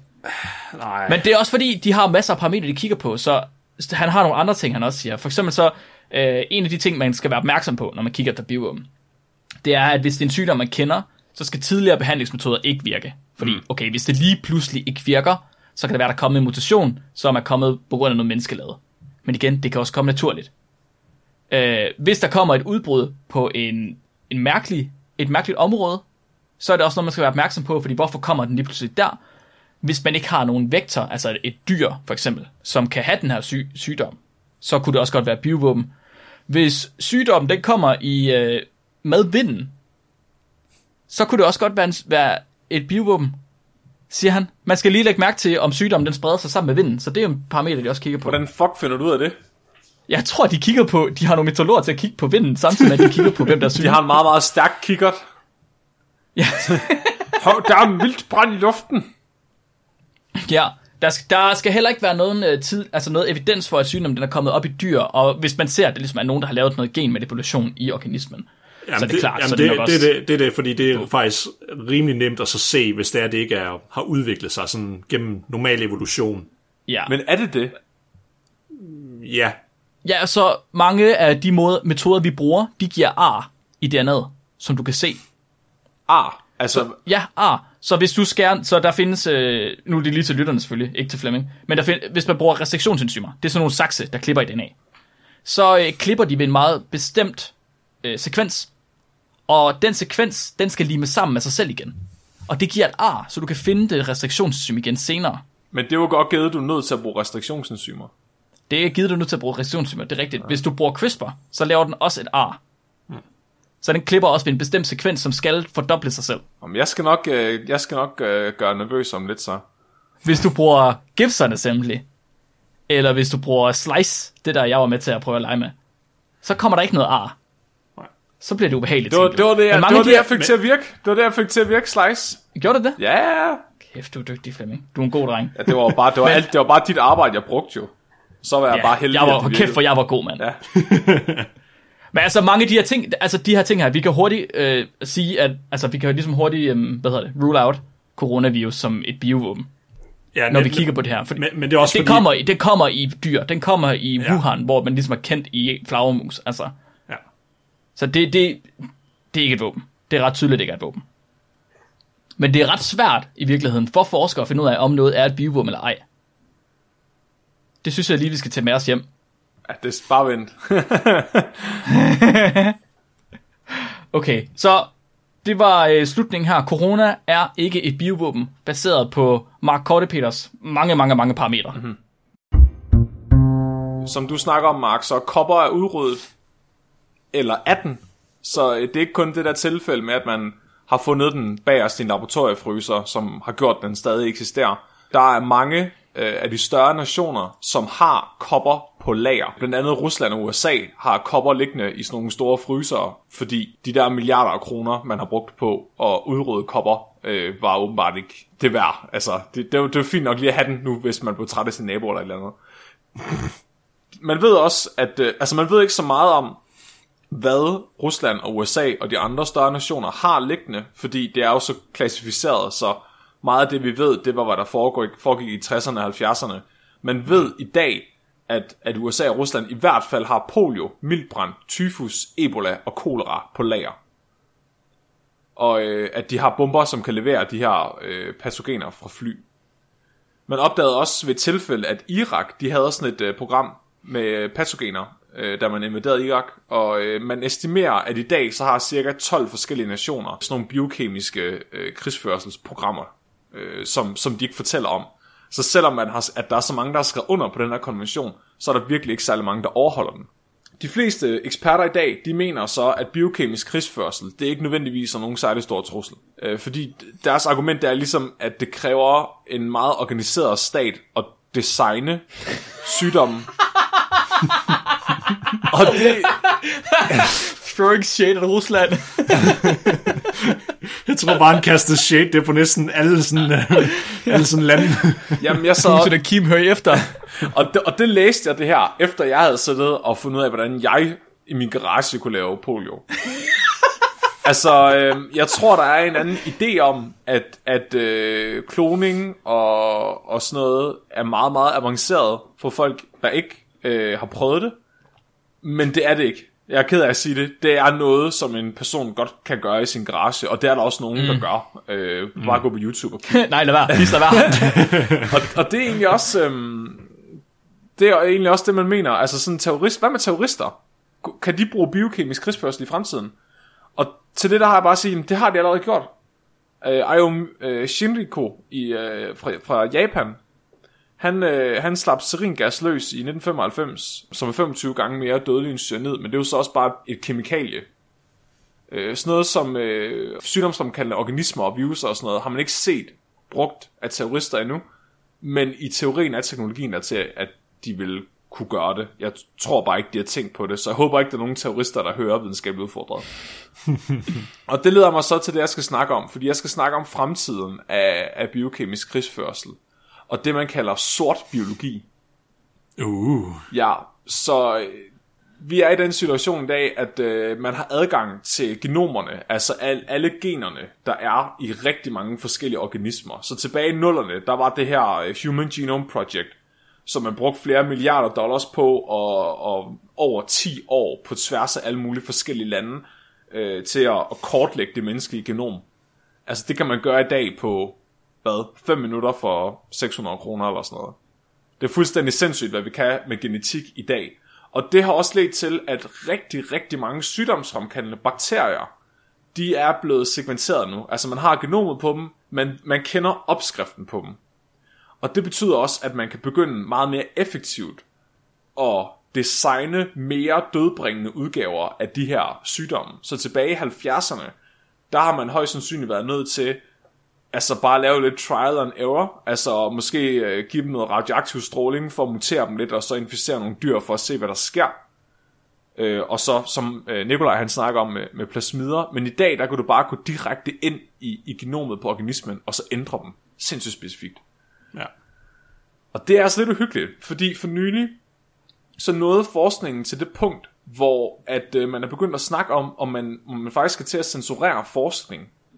Fordi den her viden, som, som vi har i dag om organismers genomer, og om hvad de forskellige gener gør, det er jo egentlig meget det forskning, at, at, at vi øh, har deltaget i, det er jo egentlig at finde ud af, hvad alle generne de gør, for eksempel. Mm. Og, og den viden begynder nu at være så grundig øh, og gennemgående, at terrorister kan bruge den her viden til at lave øh, våben. Og det er lidt det, der sker nu. Så øh, tilbage i år 2012, der blev der lavet en videnskabeligt studie af en biolog, der hedder Dr. Ron Forchier fra Holland. Og øh, han fandt ud af, hvordan man øh, gør fugleinfluenza til en øh, menneskevirus. Dejligt. Og egentlig kom han fra et godt sted, fordi han vil... han, han vil Han var, bare- hum- han var humanist. Øh, nej. Det ved, det ved jeg ikke, om det vil kalde et godt sted. Øhm, han vil egentlig bare gerne, altså det er jo egentlig det, han, altså som forsker vil han jo bare gerne vide, hvordan fungerer øh, fugleinfluenza H5N1-virusen, for, for bedre at kunne forstå den. Altså det er jo bare en nørd, der gerne vil vide noget mere. Mm. Og, og han vil så gerne vide, jamen hvad, hvad, hvad, for nogle, hvad for nogle gener bruger den til at, inf- at inficere os med? Og det fandt han ud af, ved at, øh, at gøre sådan, at den kunne inficere ilder. Og ilder, de minder nemlig rigtig meget om mennesker på, den, på de receptorer, som øh, virusen inficerer dem gennem. Det er lidt ligesom vi ser i dag med coronavirus og mink. Ilder, er det ikke, er det ikke en del af væselfamilien? Øh, er det dem, der hedder ferrets? Ah, okay, jamen, så er det en del af væselfamilien. Okay. Ja, ja. Okay. Så det han gjorde, det var, at han, øhm, han lavede nogle mutationer i dem, som han vidste var vigtige. Og så efter det, så inficerede han de her ilder over 10 generationer med den samme influenza, altså fugleinfluenza-virus. Så, tog han, så vaskede han dem i næsen, og så puttede han dem ind i den næste generation. Og da han havde gjort det i 10 generationer, så havde han fået lavet en udgave af, af virusen, som, som kunne inficere dem, og potentielt også mennesker. Jeg vil gerne lige understrege, at der allerede er 600 mennesker, som har fået fugleinfluenza, og halvdelen af dem er altså døde. Hvor er det alt for nemt. Men nu skal der ikke være nogen tvivl om, hvordan man får den til at inficere mennesker. Fordi det viser sig, der skal kun fem mutationer til. Fem bitte små mutationer i genomet var nok til at gøre det her til en dødelig virus blandt Oh, mennesker. Ja, og ved hvad han så gør? Han publicerer der lige, hvilke fem mutationer det her er i Science, så der aldrig nogensinde er nogen, der skal være i tvivl om, hvordan de selv lige går ud og gør det her. Oh, wow, wow. Ja. Det er lige præcis de der ting, vi lærer i de kurser. Det her, det skal I ikke gøre, hvis I opdager det her. Så tag lige og ring til et voksen. ja.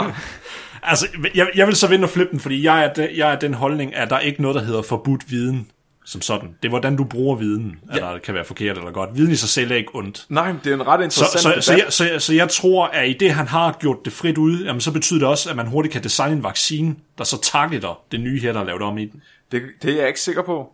Hvis, at Det er du ikke sikker på? Nej, hvis det ikke er noget, der er præsenteret på overfladen af bakterien nødvendigvis, øh, eller hvis det ikke er nemt at oprense, eller et eller andet. Der er så mange aspekter af at lave øh, vacciner, at, at det ikke er sikkert. Det kan godt være, Men at det, er jo, men det er jo derfor, vi begyndte, som den nye vaccine, der kommer til corona, det er jo en RNA-vaccine jo. Er de det det? begynder lidt at, at gøre, ja, de begynder lidt at gøre op med nogle af de problemer jo. Okay, og det er ret, det vidste jeg faktisk ikke.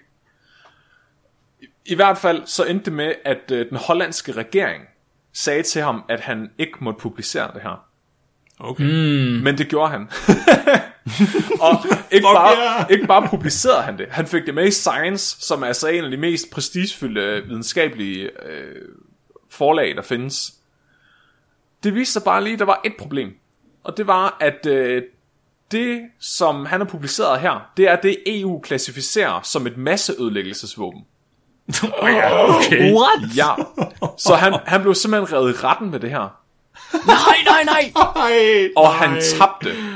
Nej, har han Nej. brudt Geneva-konventionen så? I 2013, der, øh, der, blev, der øh, vurderede EU, at øh, det han havde lavet, det var ikke øh, lovligt, og øh, de forbød ham fremover at publicere mere af det her. Nej, men den stakkels mand. Ja, Nej. så hans forskning, den er øh, basically blevet censureret nu.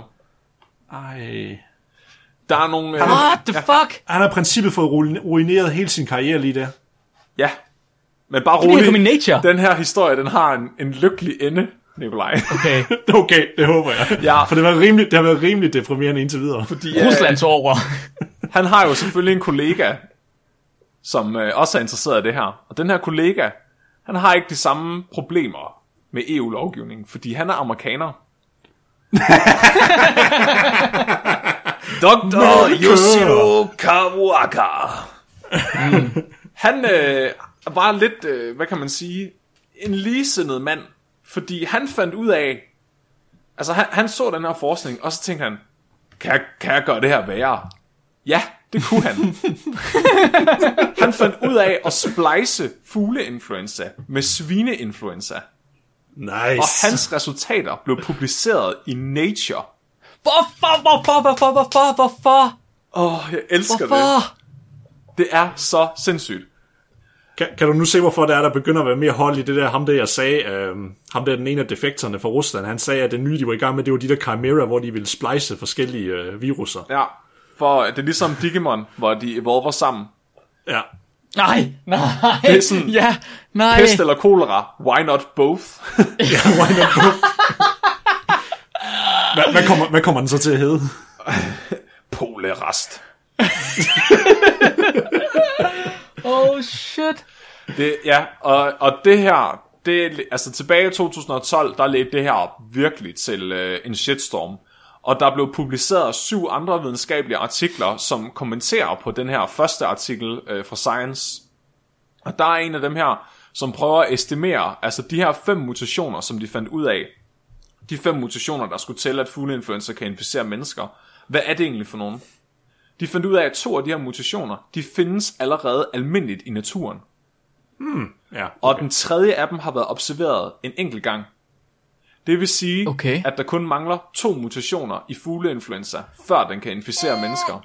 Nej. Så, så det er bare et spørgsmål om tid, før at der dukker en mutant op med, den, med de mutationer. Ja. Ja, de prøvede at regne ud, øh, hvor sandsynligt det var, at det ville ske. Ja. Og så fandt de ud af, at de her to mutationer, de har været her før. De, Den første af dem, den, den kunne man se i øh, H2N2 influenza-virusen fra 1957. Den dræbte 1,1 millioner mennesker. Den blev kaldt The Asian Flu.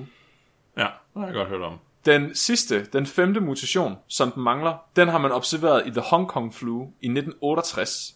H3N2. Den dræbte mellem 1 og 4 millioner mennesker. Så alle de her mutationer, som fugleinfluenza mangler for at kunne inficere os, de findes allerede i naturen på et eller andet sted. Og nu kommer den lykkelige ende, fordi selvom, øh, selvom øh, Dr. Ron Faucher, han blev censureret på groveste vis af fucking hippie EU, som ikke synes, man skal lave øh, masseødelæggelsesvåben i, i videnskabens navn. Så, øh, så sagde USA, Åh, makker. du, må gerne, du må gerne komme over og lege med onkel. Der er ikke så mange regler. Der må du være op, der må du være op til klokken 9 og se alle de tegnefilm, du vil, og spise slik. Så i år 2019, der øh, fundede USA hans forskning. Og ved hvor den her funding, den kom fra? Den kom fra... Hæren. Nej, nej, nej, nej. Den kom fra USA's National Institute of Health. Hvad? Ja, Okay, nå. Og øh, det Nationale Institut for Allergi og Infektioner. Okay, jeg kan måske godt se lidt logikken i det, måske. Fordi som sagt, det er jo nok fordi, at de ser det som om, at det er det forskning i, hvordan kan man, eller hvad for nogle mutationer skal man være på vagt efter, for eksempel. Og hvordan kan man muligvis lave vacciner allerede nu, hvis det nu er, den skal dukke op. Det er nok sådan noget, de har tænkt over, hvad den viden, der kan bruges til, måske. Ja, det er helt sikkert. Altså, det, vi bliver i hvert fald nødt til at finde en mere effektiv måde at lave vacciner på, end vi har nu. Fordi Ja. det, når man hører om, når du fortæller om, hvad man lavede tilbage i 60'erne, ikke, så kan man jo slet ikke forestille sig, hvad der foregår lige nu.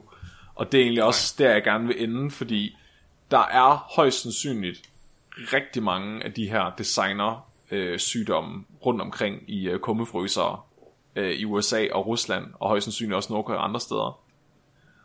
Og rigtig meget af den viden, vi finder ud af i dag nu, øh, den er simpelthen så værdifuld, både for øh, det, det, der kan gavne menneskeheden, men også for det, der kan udrydde menneskeheden.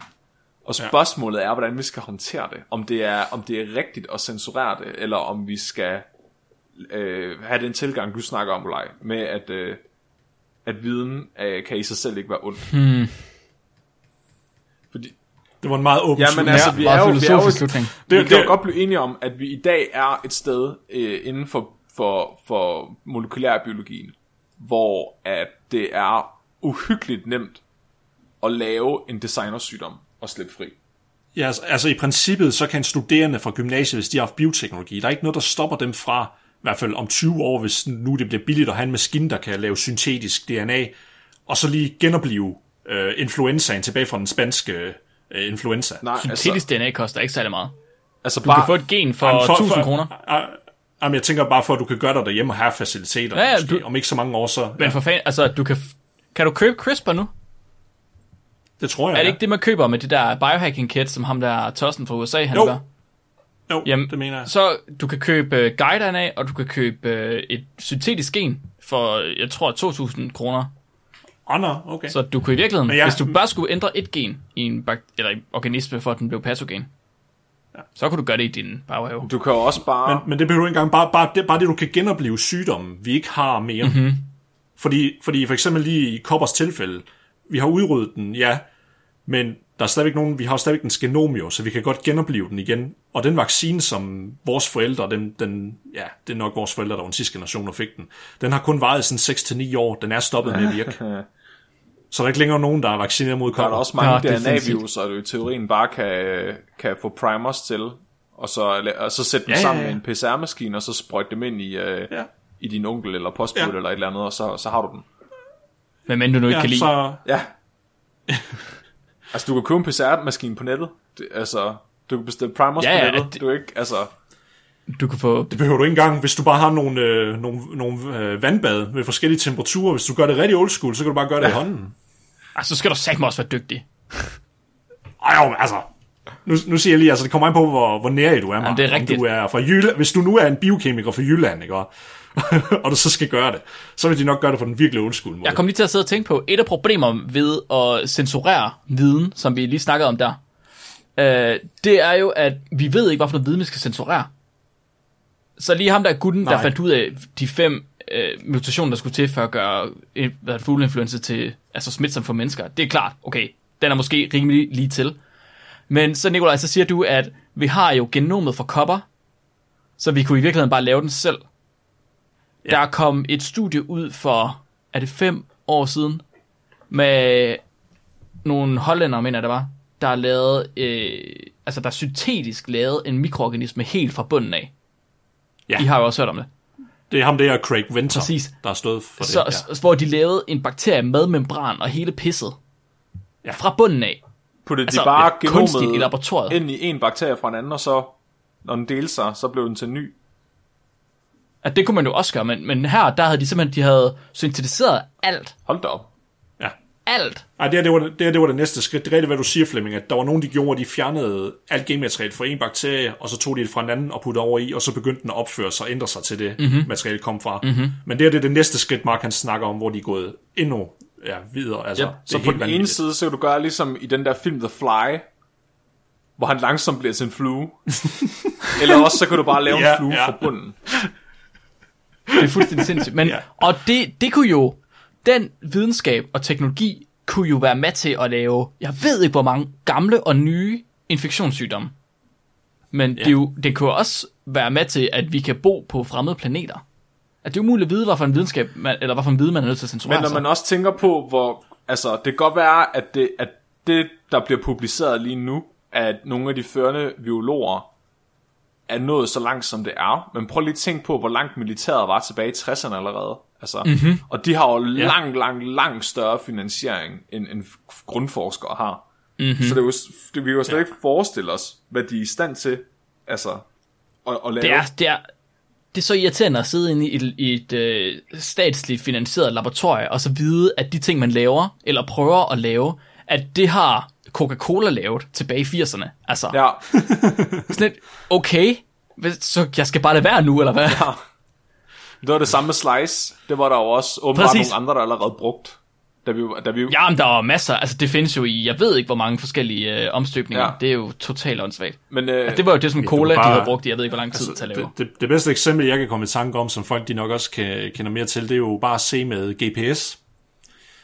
GPS har, har herren haft siden, ja, jeg kan ikke huske, om det er siden 80'erne og 90'erne, at de har haft noget lignende. At det var militærteknologi, og det er først nu, ja, hvad var det, det er 2010, det begynder at blive populært med det, var det ikke? Eller sådan noget? I hvert fald på smartphone. Måske lidt før, men det er omkring, ja. Ja, men, men, men før det begyndte at virke ja, ordentligt. Ja. Men det er også, at- altså til lytterne altså, derude, ikke? det er jo ligesom derfor grundforskning er så vigtigt, fordi det er, for, det er forskning, der gavner hele verden. I, Ja. Der bliver forsket rigtig meget af militæret og private firmaer og sådan noget, som aldrig kommer til at gavne andre end dem selv, fordi de har ingen interesse mm-hmm. i at dele det med resten af verden. Og, Ja. og den viden, som de bygger på, altså den viden Coca-Cola får, og den viden, som militæret får, er jo baseret på den grundforskning, andre sidder og laver. Så det, de, de, de snylder jo egentlig faktisk på, på øh, videnskaben, uden Ja. at bidrage til den. De giver ikke tilbage til community. Nej. Og hvis de endelig gør, så er det fordi, at de ved, at der er gået så lang tid nu, at de er i gang med noget nyt, så de ved, at det ikke kommer til at skade, at de deler noget af det, de ved. Hvis Det er noget, de bruger alligevel. Ja, ja, lige præcis. De er i gang med noget nyt, som Men der altså er bedre. meget af det tror jeg slet ikke, de gider at, at publicere. Altså, Nej. Hvorfor skulle de? De tjener jo styrtende, altså det giver ingen mening for dem at publicere det alligevel. Nå, gentlemen, det var dagens afsnit om øh, biokemisk krigsførsel. Og så synes jeg bare, at vi holder den der, og så skal vi aldrig nogensinde snakke om sådan nogle ubehageligheder mere. nej, det var lidt uhyggeligt. Jeg har, ikke, jeg har ikke lyst til at tænke på, hvor lang Rusland de er, og hvornår vi dør af russiske bakterier og viruser. Nej. Nå, vi har fået et lytterspørgsmål ind, som jeg lige synes, vi skal svare på. Det er et hurtigt lytterspørgsmål. Det er sendt ind til os af Begitte, der har sendt flere mails ind, så I får nok lytterspørgsmål fra hende et stykke tid. Begitte, hun kalder også sig selv for Pussycat Fat Cat. Hvilket jeg synes er et smukt, smukt, smukt uh, alias. Og Flemming, jeg tror, du kan svare på det her. Jeg tænker, du kan svare på det. Jeg skal gøre mit bedste. Det er jeg glad for. Hun spørger, hvor mange procentdel af Homo erectus kan egentlig sutte deres egen snabel? og så, øh, så giver hun lidt ekstra information. Hun siger, nej, jeg vil ikke definere sutte. Lav jeres egne regler. Deres egen... Det synes jeg er interessant. Okay, så øhm, jeg har ikke... Okay, så homo, jeg ved godt, at erectus lyder som erigeret penis, penis øhm, men det kommer egentlig af, at de gik på to ben, og de var meget høje. Øhm, homo erectus, de var, formoder man, ufattelig gode persistent hunters. Altså jæger, som kunne løbe i så lang tid, at deres bytte simpelthen døde af udmattethed, og så kunne de gå over og slå det ihjel. Eller mm-hmm. gøre det færdigt, ikke? Øh, og det kan man simpelthen se på deres skinnebensknogler, at de har haft sådan en, en særlig øh, fli, øh, som man også ser på verdensmestrene i løbningen i dag. Øh, men de har, jeg tror ikke, at de har været særligt fleksible. Aha, Jeg tror, de har haft sådan nogle virkelig lange, lange, upraktiske kroppe. Men selvfølgelig, altså hvis de nu har lavet sådan en Marilyn Manson, ikke? Altså at de ikke har haft så mange ribben. ja, ja. Og en, en ting, vi må tænke på, det er, når, når resten af deres krop har været så lang, ikke? Hvor lang har deres snabel så ikke været? Uh, det, det er jo interessant, Ja, fordi, fordi spørgsmålet er jo ikke nødvendigvis kun fleksibilitet. Spørgsmålet er vel også, hvor langt væk er du fra målet? Jeg vil så sige, du, du, du glemmer også den vigtigste faktor, især nu, når vi snakker om, men, om Ja. mennesker. Fordi de er jo teknisk set også mennesker, homo Ja. erectus. Det er, det er viljen, du har til det. For, for vilje kan flytte bjerge. Men jamen, jeg tænker egentlig, at det er ret sandsynligt, at de har gjort det, fordi øh, man kan en ting, man har undret sig meget over, det var, at deres stenredskaber, de, øh, de, de stoppede ligesom med at udvikle sig. Altså nogle gange kunne man se, at de blev påvirket lidt af, hvad andre øh, øh hominider lavede. Men egentlig så, så, selvom de eksisterede i 1,8 millioner år, hvilket er 10 gange så lang tid, som det anatomisk moderne menneske har, så udviklede de aldrig rigtig deres teknologi. Og det, det synes jeg vidner om et samfund, hvor mændene har lært at, at, at sutte deres egen snabel, fordi så, så har der ligesom ikke været nogen grund til noget andet. Altså, Fuck, det er smukt sagt. jeg, jeg tænker bare, altså, alt det, der har drevet øh, altså meget øh, af- menneskets historie, ikke kun at slå hinanden ihjel, det har også været at imponere damer. Øh, men hvis, det, det hvis du fjerner den faktor, ikke? Altså, jeg tror, hvis, hvis homo sapiens havde øh, de, de fysiologiske rammer for at, at sutte sin egen snabel, så vil, så vil vi opnå total verdensfred. Total verdensfred. Så vil der aldrig være flere biologiske våben. Nej, det, men det vil også være et meget hedonistisk samfund, hvor vi nok ret hurtigt vil, øh, hvor vi nok ret hurtigt vil, vil, udvikle os tilbage til hulemandsstadiet.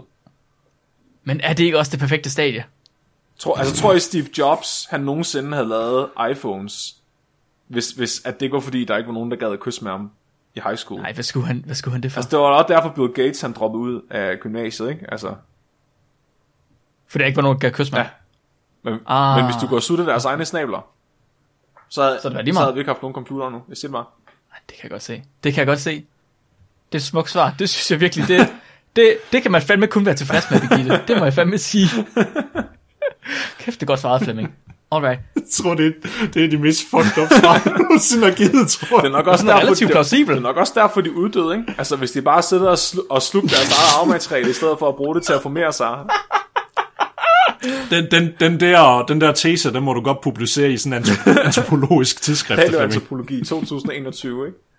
Fysiologisk antropologi. Jeg er monoseksistisk. Hvad skal vi kalde den? The self-sucking theory. til self-sucking theory. We want to rename Homo erectus into Homo self-auralis. Mm. Ja. Kæft, mand.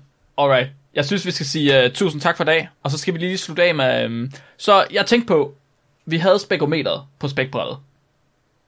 Ja. Giver det mening at score det sidste afsnit af spækbrættet i videnskabeligt udfordret? Uh, men er det... Ja, var Det ved jeg ikke. Ja.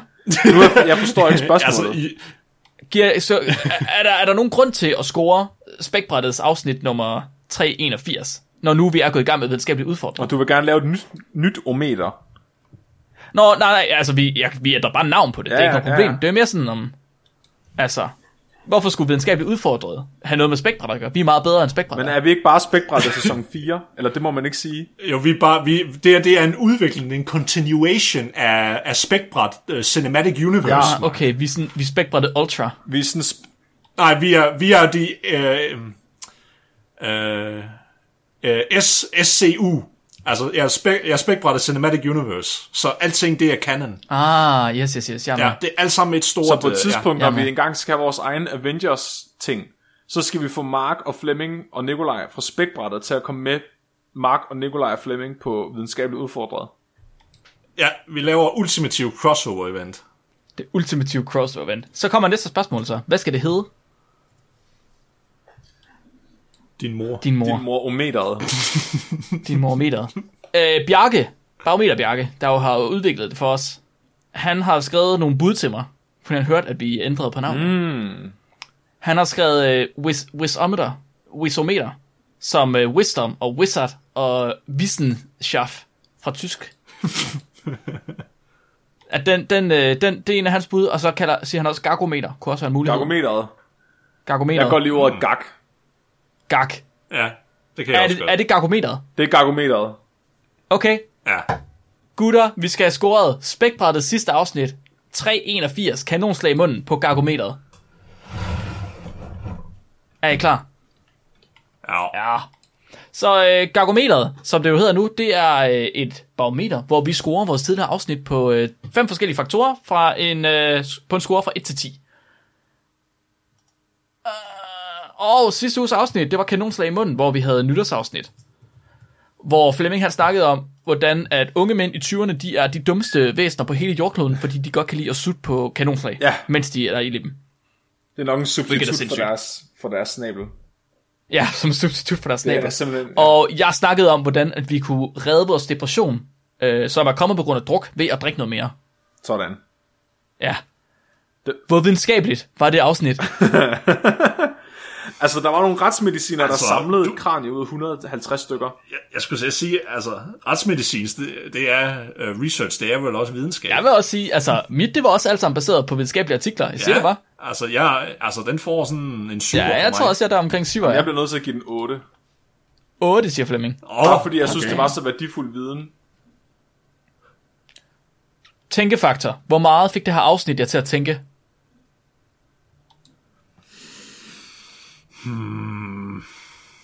Jeg var godt lidt klar over, Fæf. jeg var godt lidt klar over, at 20-årige de er dumme.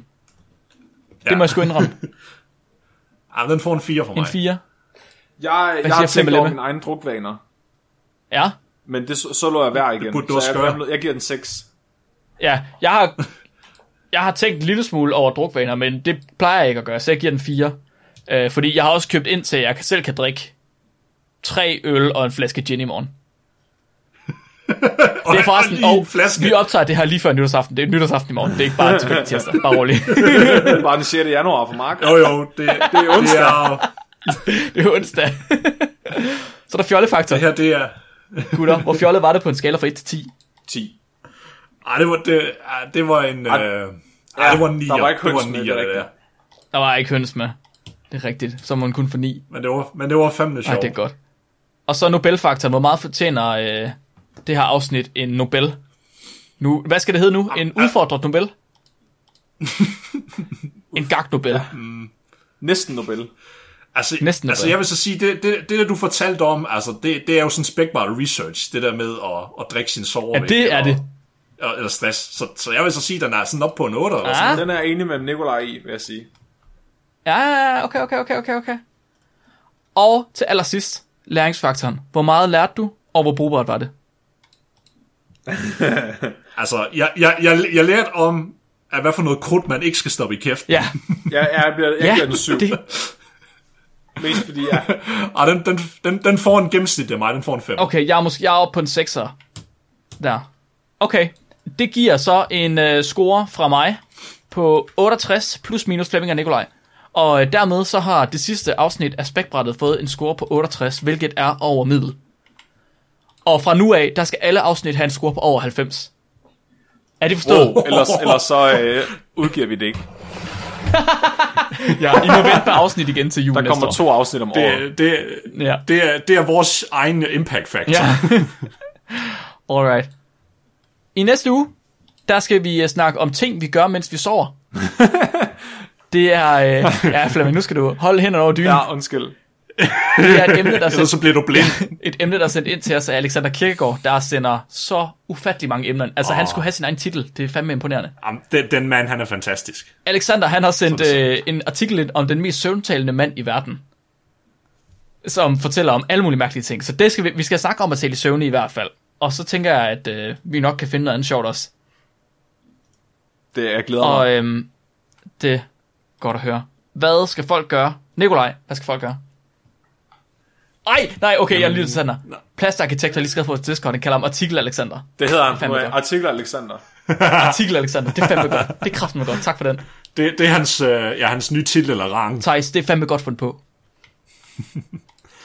Jamen, altså, hvad, hvad I meget godt må gøre, det er, at hvis I kan lide, hvad vi laver, og I gerne vil støtte os, så kan I gå ind på det, der hedder tier, hvor I så kan donere lige den mængde penge, I vil, om det er 1000 kroner eller 1 krone, doesn't matter, så kan I øh, støtte os derinde, hvis I En gerne øh, vil. gennemsnitlig brun æglandhøn koster 40 kroner, når den er æglægningsklar. Oh, what? Okay. Så hvis I gerne vil købe en høne til os, så er det for, så en høne koster 40 kroner. Så hvis I donerer 10 kroner per afsnit, så kan vi købe en høne om måneden. Det er egentlig ret smukt. Ja, Mangler du høns, Flemming? ja. det gør jeg altid. Hvem gør ikke det? Okay. Og det kan jeg godt se. Jeg kunne godt bruge en nede i mit bur til selskab, Flemming. Ja, det får du Nå. ikke. Det, øh, Nej. det, det, det der bur, det er simpelthen for småt til, at jeg vil putte en høne ind i det. Det vil være, det vil være Altså, nu, nu, har jeg set mænd og høn, nu, nu har jeg set mænd og høns, så jeg ved godt, hvad høns de kan bruges til. Der, der kommer jo ikke ud af det, så... Alright. Og så tror jeg ellers, at vi er nået til dagens dyrefakt. Er I klar til den? Ja. Dagens dyrefakt, den er sendt ind af Tilde Hedevang. Og det er, det er en relativt lang fakt i dag. Tilde, hun skriver, Væggelus, de parer sig ved at stikke deres syleformede paringsorgan direkte ind gennem bagkroppen på hunden, i stedet for en kønsåbning. Og det kalder man traumatisk inseminering. Åh, Men Oh god. hunden har udviklet forskellige metoder til at overleve det her. Så det er fint nok. Problemet er bare, at hannerne de ikke tjekker, om de parer sig med en anden han eller en hund. Og hannerne, de kan altså ikke holde til det på samme måde, som hunderne kan. nej, Så der er mange hanner, der dør efter den her makaber homoseksuel voldtægt. nej. Oh, Mit navn er Mark, Mit navn er Flemming. mit navn er Nikolaj. og du er blevet videnskabeligt udfordret. Husk at være dum.